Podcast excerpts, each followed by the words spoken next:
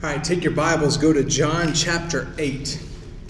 John chapter 8, and we're going to pick up this morning in verse 48 and then read on down through the end of the chapter. So we have walked through all seven I am statements of Jesus. And, and now, this week and next week, we're going to kind of tack on a couple that, that are not considered in the, uh, in the traditional I am statements of Jesus, but that I think are, are just as important for us. And so uh, this morning we're going to look at Jesus' most explicit claim to be God in the flesh. Um, th- this morning, where he de- declares, Before Abraham was, I am. We'll look at um, the way the Pharisees reacted and we'll look at uh, what they clearly understood Jesus to be saying. Um, you know, the moment in our culture, the moment you make this claim that Jesus is God, uh, you are drawing a line in the sand. Uh, because suddenly you, you, can't get away with just saying, well, he was a, he was a decent teacher. And, and we've said this before.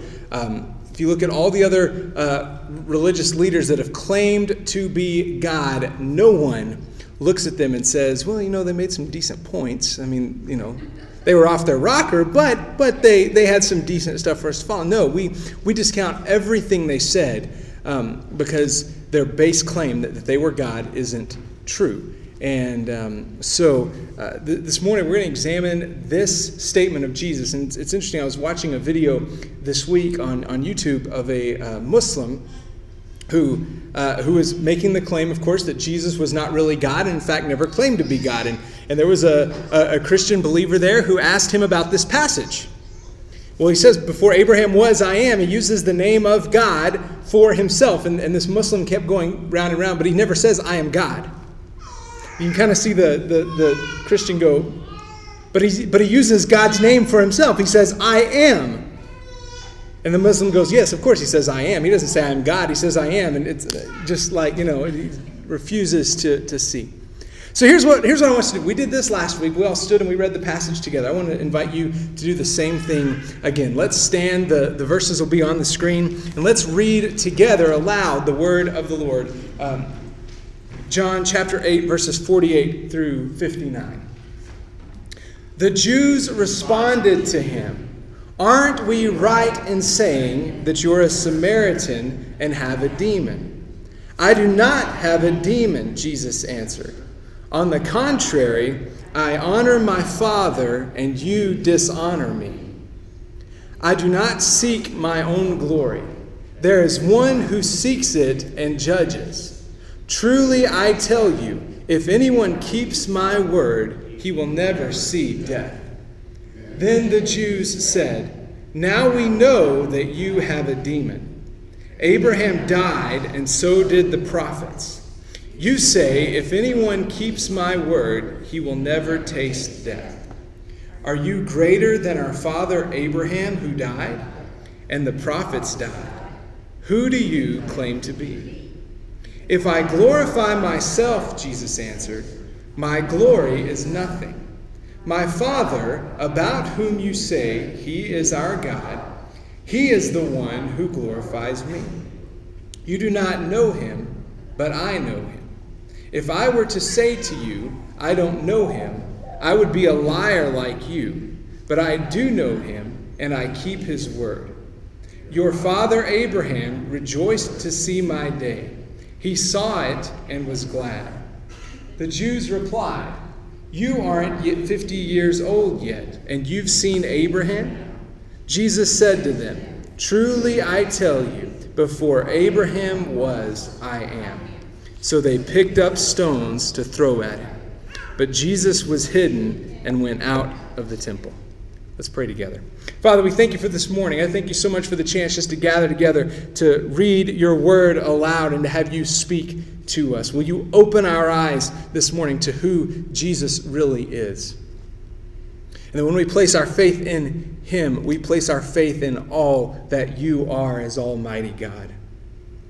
We ask all these things in Jesus' name. Amen I mean, you can you can take a seat. So, so a big chunk of what I'm going to do this morning is what we call apologetics, or or a defense of the faith. And and so uh, we're just going to examine this claim this morning, asking what evidence is there that Jesus was God. And I have four things that we're going to look at um, really quickly. Before we do, there are a couple of highlights in this text that I want us to to take a look at. Um, Jesus said in, in verse 50, He said, I don't seek my own glory.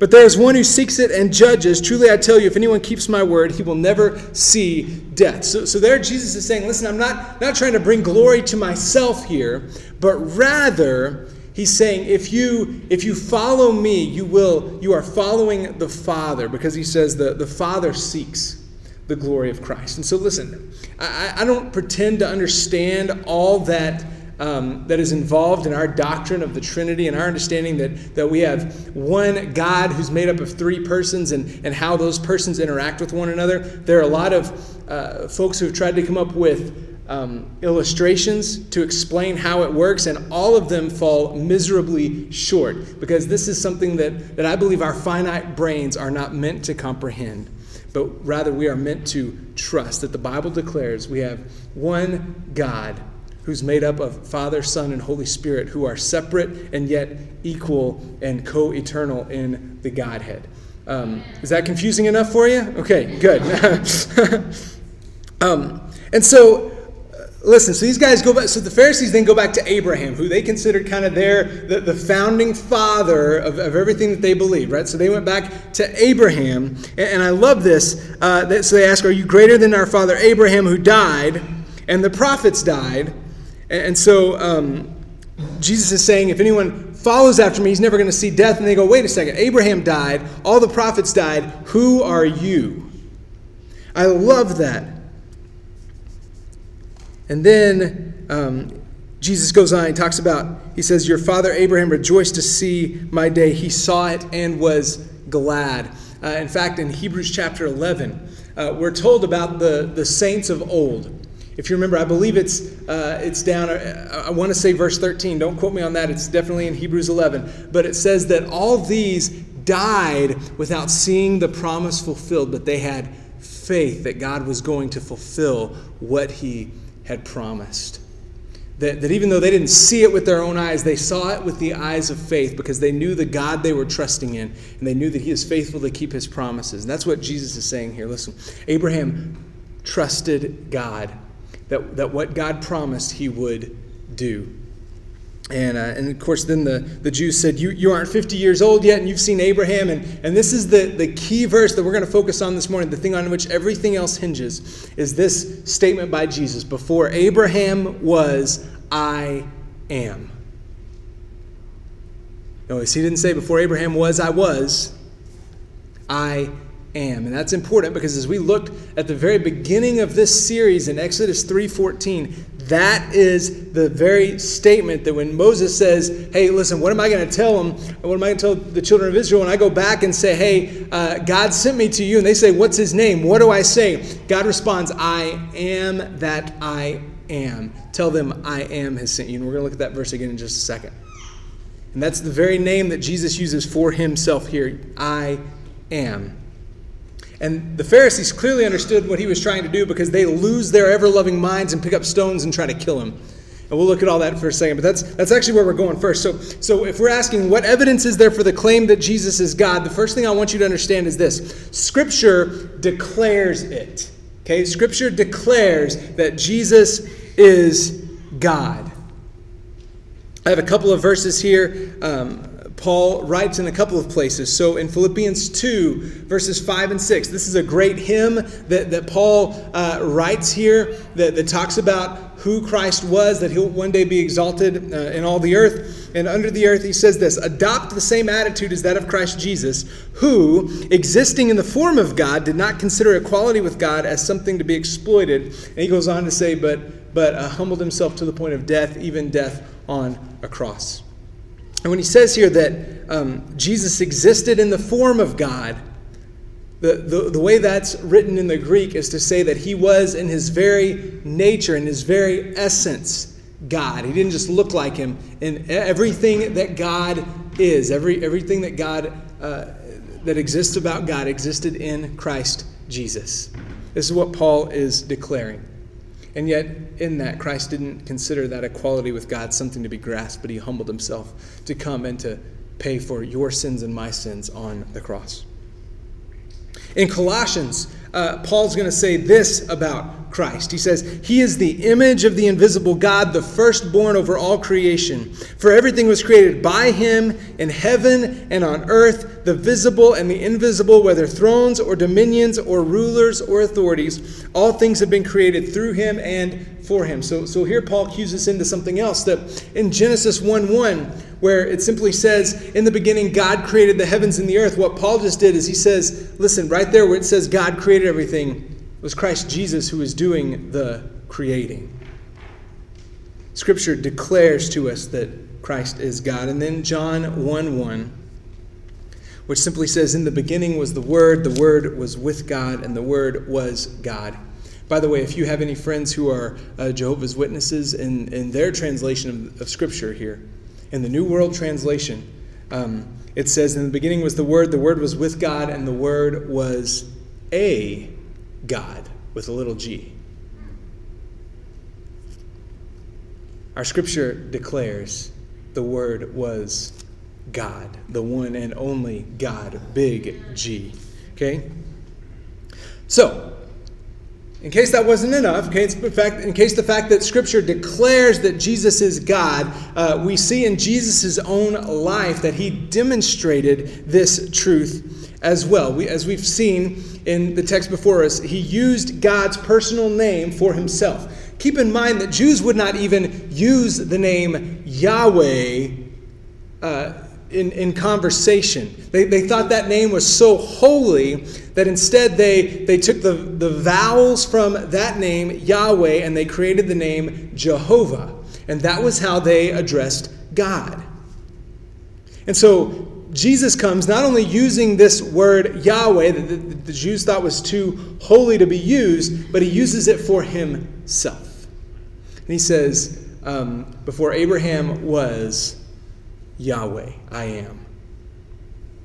And clearly, as I said, the Jews understood because we're told in verse 59 they picked up stones to throw at him. All right, I told you Exodus 3:14, which we looked at uh, a couple of months ago now.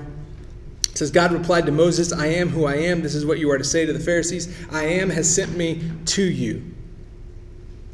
And the reason the Jews, when, when Jesus uses this name for himself, the reason the Jews pick up the stones in verse 59 uh, is because that stoning to death was the sentence for blaspheming, for taking God's name in vain, for using his name inappropriately.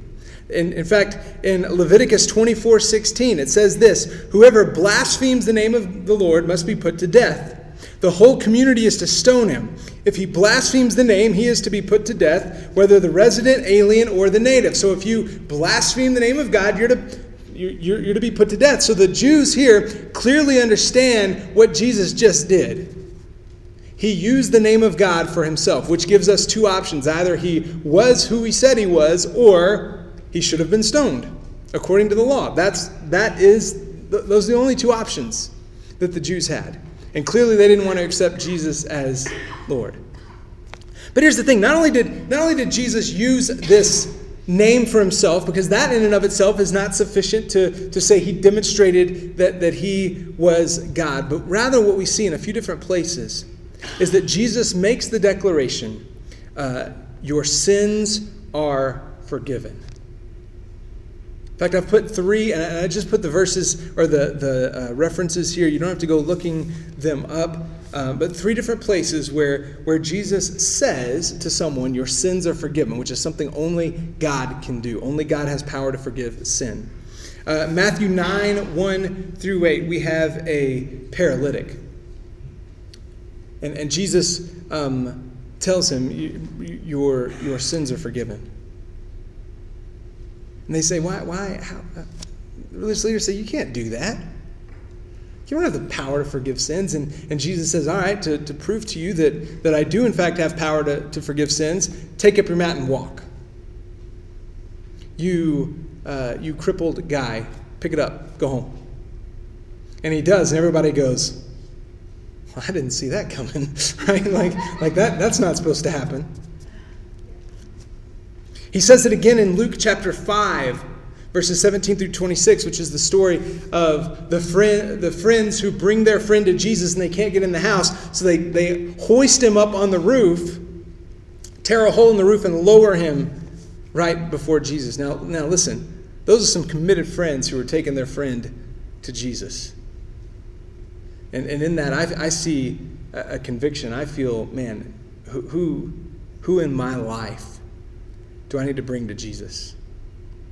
Now, now granted, I mean, this guy was this guy was paralyzed, so I mean, what, what was he going to do, right? No, put me down right now. No, no, but the, the friends loved him so much they carried him to Jesus. And in that, Jesus says, Your sins are forgiven because his ultimate need was not just to walk home. Ultimate need was that he would be healed spiritually, not just physically. And then in Luke 7, we have the story of Jesus coming into Simon's house. Simon was one of the religious leaders. And you have the, the sinful woman, we're told, who comes in and, and uh, washes Jesus' feet with her tears. And the religious leaders all know this lady, and apparently she's got quite the reputation around town. And, and they they all thought at least Jesus was a prophet or something, but they're going, man, if he was a prophet, he wouldn't let this woman be near him. He wouldn't let a woman like that touch him. And Jesus, perceiving their thoughts, is what the Bible says, stops and says, Hey, I have something for you. I have a question for you. Um, say somebody owed a little bit of money, and there was another guy who owed a whole bunch of money, and the, the, um, the lender canceled both debts. Which one do you think would be more grateful? And they said, Well, I guess the one that had the, who owed, owed the most money. And then Jesus says, You know, I, I came in here and you didn't, you didn't give me perfume. You, you didn't greet me with a kiss. You, you didn't wash my feet. And yet she's come in. She has not stopped kissing my feet. And now she's wiping my feet with her tears. He who's been forgiven much loves much. And then he looks at her and says, Your sins are forgiven. So Jesus talked in a way that nobody else talked he demonstrated that he had power to forgive sins in a way that only God can. He demonstrated that he was God. Another thing that's really interesting um, so, so, we've seen that the scripture declares Jesus to be God. We've seen that Jesus demonstrated it. The, the third thing I want us to consider this morning is that the disciples died for that truth that Jesus was God each and every one of the disciples, with the exception of Judas Iscariot, who was around Jesus but was never really in Christ. Now let's stop and consider that for a second. Judas Iscariot, one of Jesus' 12, one of the guys that walked with him everywhere he went. And what we see in Judas's life, through the fruit of his life, is that he was around Christ, but he was never in Christ. I wonder if there's a danger today that we could spend our whole lives around Christ and never be in him. You know, I've said before, if you, if you hang out here long enough, you can pick up on some of the language that we use. You can pick up on the way we do things. You can even learn some of the songs. You can stand when we stand, you can sit when we sit. You might even learn to put some money in the offering plate when it comes by. Of those are bad things. Those are all good things that can help you grow in Christ, but none of them will cause you to be in Christ. The one way we come to be Christ is to repent, to turn away from sins, and to trust. Turn from sin, trust in Christ. And Judas never did that. He, in fact, as, as you well know, he ends up betraying and selling out Jesus, and then he's so filled with remorse because of his actions that he goes and hangs himself uh, right after um, Jesus is arrested. So we're left with 11 disciples, 10 of whom will end up giving their lives for the sake of the gospel. Now, ironically, the first Christian martyr that we're told about in, in Acts chapter 7 is not one of the original disciples. It's Stephen who was appointed as one of the first deacons in Acts chapter 6. And this is what uh, this is how we're told Stephen's life ended. Acts chapter 7, we're going to look at verse 56 and then verse 60. Stephen said, Look, I see the heavens opened and the Son of Man standing at the right hand of God. And then verse 60 says, He knelt down and cried out with a loud voice, Lord, do not hold the sin against them. And after saying this, he died. As he's being stoned to death, he cries out the same words that Christ cried out on the cross Father, forgive them. Don't hold this against them. So the first martyr was not one of the original uh, 11 remaining disciples, but we know that uh, through, through history that the other that the remaining 11 suffer, suffered intense persecution. So simon peter um, who, who was kind of appointed as jesus as the, the earthly leader of, of this new movement that came to be called christians uh, was eventually martyred in rome during the reign of emperor nero. And the story is told History tells us that Peter requested to be crucified upside down because he said, I'm not worthy to be crucified in the same manner as my Lord.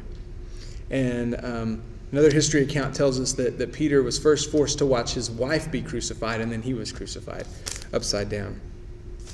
Uh, Andrew, who brought his brother Peter to Christ, if you remember. Um, according to a 15th century uh, historian, um, Andrew was, can't say that word, scourged and then uh, tied rather than nailed to a cross. He was tied so that he would suffer for a longer period um, without dying. Uh, James was um, uh, eventually beheaded. Philip was scourged, thrown into prison, eventually crucified. Bartholomew, history tells us, was skinned alive and then beheaded. Uh, Thomas was run through with a spear. Matthew, the tax collector, we're told, was stabbed in the back by a swordsman. James, uh, one of the Jameses, who's the son of Alphaeus, or who's called James the Lesser, was beaten and stoned by persecutors, uh, who then killed him by hitting him in the head with a club. Thaddeus, or who we know as Jude, um, was crucified. Simon the Zealot was crucified. And John, by the way, John, who's writing this, was the only disciple of the remaining 11 not to die for his faith, and it's not for lack of trying. Uh, the Romans boiled him in oil. Now, now the Romans got pretty good at killing their uh, opponents. I mean, if, they, if, if you were sentenced to death, the Romans were going to find some pretty creative, horrific way for you to die. And, and for John, they sentenced him to be boiled in oil. And he survived. And that freaked him out because that didn't usually happen. Usually that worked. And uh, so he, he ends up disfigured and, and scarred, and they exile him to the island of Patmos, which is where he is when he receives the revelation. Now, why on earth would I go through in detail and tell you how all these disciples died? Because there is a belief that the disciples, that these 12 men, made up this story about Jesus. That maybe even they snuck in and stole Jesus' body to make it look like he had been raised on the third day. And then they went about proclaiming this lie that Jesus had raised from the dead. And here's why that's preposterous. Because at the moment that Peter's about to be crucified would be a really good time to go, you know, guys, we made the whole thing up. You know, it was, you know, gotcha. Was, that was a good one, right? I mean, that, that would be a really good time to say, we were just kidding. And yet, every single of these men suffered intensely for their faith, declaring to the end that Jesus was Lord. You know, I think I shared this quote a while back. Um, Charles Colson, who was embroiled in the uh, Watergate scandal in, in, President Nixon's administration, was sent to prison, did some time in, in prison for, uh, for his role in, in the uh, Watergate scandal and the subsequent cover up. And later, he, he found Christ in prison, went on to uh, uh, found a prison ministry that is still thriving today. And he said this He said, uh, Watergate embroiled 12 of the world's most powerful men in a lie. He said, and we couldn't keep that lie for three weeks. He said, You're telling me that these 12 disciples made up this lie, and for the next 40 years, 40, in some cases 50 years, proclaimed this to their death, never once denying it. Chuck Colson says it's impossible. And he said that's what eventually caused him to cross the line of faith and trust in Jesus Christ. Because he knew what it looked like to be involved in a lie and how quickly things fell apart when a little bit of pressure was applied. He said, There's no way these men suffered the way they did and kept a lie. These men believed with all their hearts that Jesus was who he said he was, that they saw him raise, raised from the dead on the third day.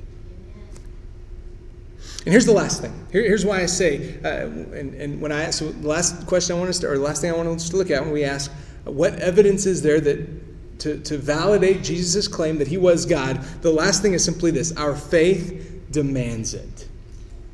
Our faith demands it. Acts 4. Peter's preaching. He says this This Jesus is the stone rejected by you builders, which has become the cornerstone. There is salvation in no one else, for there is no other name under heaven given to people by which we must be saved. You know, one of the things I love about Peter, uh, you know, in, in, in the Gospels, he's Peter's a little rough around the edges, right? I mean, he, we, we see some high points and some low points. We see him uh, declaring, uh, you know, Jesus, you are the Son of God. And then Jesus turns around in the next paragraph and says, okay, here's the, here's the story, guys. I'm going to Jerusalem. I'm going to be arrested and crucified. And Peter goes, no, you're not. It's not going to happen to you. So Jesus goes from, from declaring Peter saying, uh, Peter, man, er, man has not revealed this to you. You've been revealed by, by my Father in heaven. Blessed are you to being called Satan in the next paragraph. Okay? That, that's kind of a, boy, talk about highs and lows right there. Then remember Jesus saying, I'm gonna, uh, we're going to go to Jerusalem and you all are going to run away. And Peter says, Not me. Jesus says, Oh, Peter. If you only know. So, so he's, he's a little rough around the edges. He gets arrested for preaching here and early on in Acts. And they beat them and tell, beat him and John and tell them not to preach anymore. And they release him from prison with this, with this warning don't, don't go preaching anymore. And it says they left um, grateful that they'd been counted worthy to suffer for the name of Jesus. And you know what they do? They go right back to the spot where they were arrested and start preaching. I love it, right?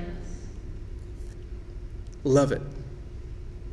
And this is where he declares there's salvation in no one else.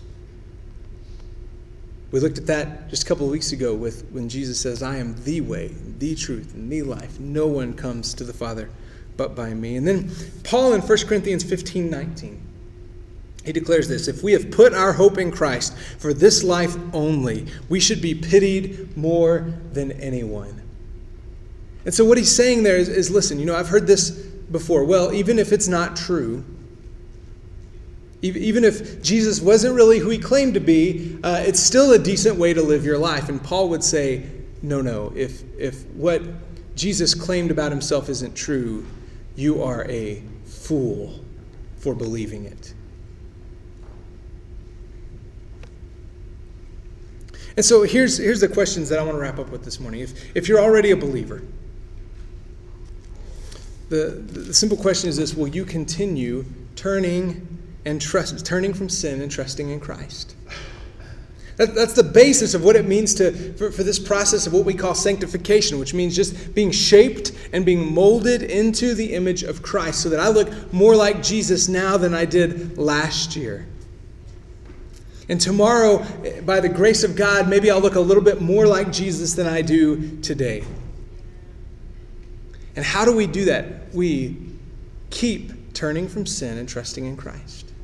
Now, there's a one time uh, moment where we cross that line of faith, where we said, I turned from sin and I trusted in Christ. But then anyone who's a believer will tell you that's also a daily process. Now, I can rest in the fact that I've, that I've been brought from death to life in Christ Jesus. That's a one way street, there's no going back. I'm not going to hit a sin quota and he kicks me out. But it's a daily process of turning from sin and trusting in Christ. I pray that looking afresh at who Jesus is, he is God in the flesh, would give you strength and would give you power to turn from sin and to trust in Christ. To trust that what he offers and what he has said is better than what the world offers and what the world says. Maybe you're here this morning. And you said, "Well, uh, you know, I'm, I'm not sure that I've ever taken that step. I'm not sure I've ever turned from sin and trusted in Christ." Oh, that today would be the day. That you would pray and ask the Lord to come in, forgive sin, and give you eternal life starting today. That you would do the same thing that Jesus asked of his disciples when he came up to those fishermen by the, by the side of the sea, mending their nets after, after a long day out fishing, you know what Jesus' call to him was? It was real simple. He just said, Follow me. Follow me. Have you followed Christ? You know, there's a truth that um, I, don't, I don't care how great of a Christian or, or, or even how big of a sinner your, your grandparents or your parents or your brother or sister or anyone else is, because there comes a point where you have to answer for yourself. And this is the question Jesus asked in Matthew 16. Right before this, Jesus asks his disciples, Well, who do people say I am? His disciples are, have, have heard some people talking, so they said, You know, some say that you're uh, Elijah, one of the prophets. Maybe you're even John the Baptist, come back to life. And Jesus says, Okay, now, who do you say I am? See, that's the question on which everything hinges. Not does who the world say, who, who does the world say Christ is? Who does your neighbor say Christ is? Who do you say he is? Have you trusted in him as Lord and Savior? If not, I pray today's the day. Join me in prayer. Father, we thank you for this morning. Thank you for the chance just to gather together and to open up your word. Thank you for Jesus making it incredibly clear that he was God himself come to earth. That he was Emmanuel, God with us. That he not only showed us what you are like, he showed us how you relate to us, undeserving humans. And, and he showed how you respond to sin. I pray today for those of us in the room who have trusted in Christ that, that this would be a boost, that this would be an encouragement, that we can keep turning from sin and trusting in Christ because your ways are good, your ways are better than what the world has to offer. For those in the room that maybe have not yet made that decision and, and cross that line of faith, saying, Today's the day I turn from sin and I trust in Christ, that today would be the day. That today's the day they would say yes to the call that you've placed on all of our lives to follow after you.